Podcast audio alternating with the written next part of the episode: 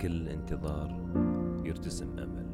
مع كل أمل تختبئ خيبة أمل خلف الستار.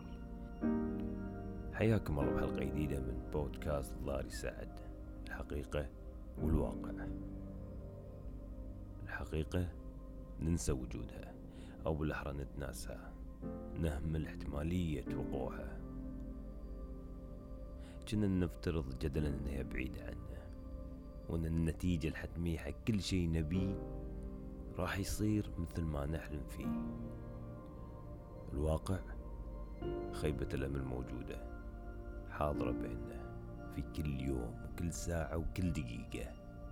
قعدت لنا مثل العدو اللدود اللي يهدد كل شي نتوقعه. نبي يصير ويهدد كل حسن ظن بأنه يخيب. ممكن نخيب ظننا بأقرب الناس لنا. أهلنا أصدقائنا أطفالنا وحتى ممكن الناس الغريبة عنا. لأن دائما نتوقع منهم يتصرفون مثل ما إحنا نشوفه صح.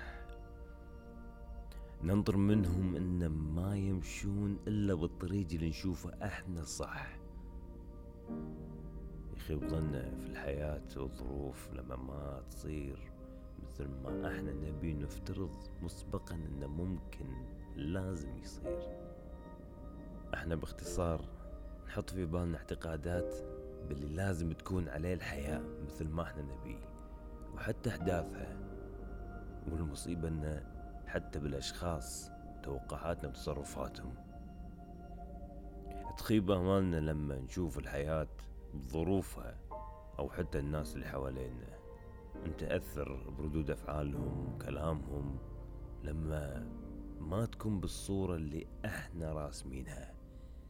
واللي دايما نعتقد إنه هو نظام أو قاعدة أو دستور لازم البشر والحياة تمشي عليه ما يختلفون عنه. هني ينطرح السؤال منو قال لنا إن لازم تكون في ضوابط ونظام العالم هذا لازم يمشي عليه صح؟ لازم نركز إن الأفعال والأحداث والظروف وكل ما في الحياة هذه محايد يمكن نعتبره شيء متناقض لكن لازم نفكر فيها. اللي نعتبره إنه هو شيء صح غيرنا يعتبره غلط. واللي نشوفه شيء جميل غيرنا يشوفه قبيح. وهذه الحياة. هي معادلة بسيطة. إذا نبي نلغي خيبات الأمل في حياتنا لازم نلغي توقعاتنا. إذا نبي نلغي خيبات الأمل بالأشخاص فلازم نلغي السيناريو المثالي اللي نعتبر فيه إن آرائنا ومعتقداتنا ونظرتنا للأمور هي الصح وغيرها غلط. لازم نستوعب. إذا نبي نلغي خيبات الأمل بالحياة لازم نثق فيها. أو بالأصح نثق باللي كتبه لنا رب العالمين. لازم نلغي انتظارنا للأمور مثل ما نبي. لازم نلغي الأحكام والمسميات والتوصيفات حق الأشياء اللي صارت واللي نبيها تصير بقائمتنا. ولازم نستوعب إن الحياة وجهين. اللي نشوفه اليوم مظلم وحزين راح يكشف لنا باكر الوجه الآخر المشرق والسعيد.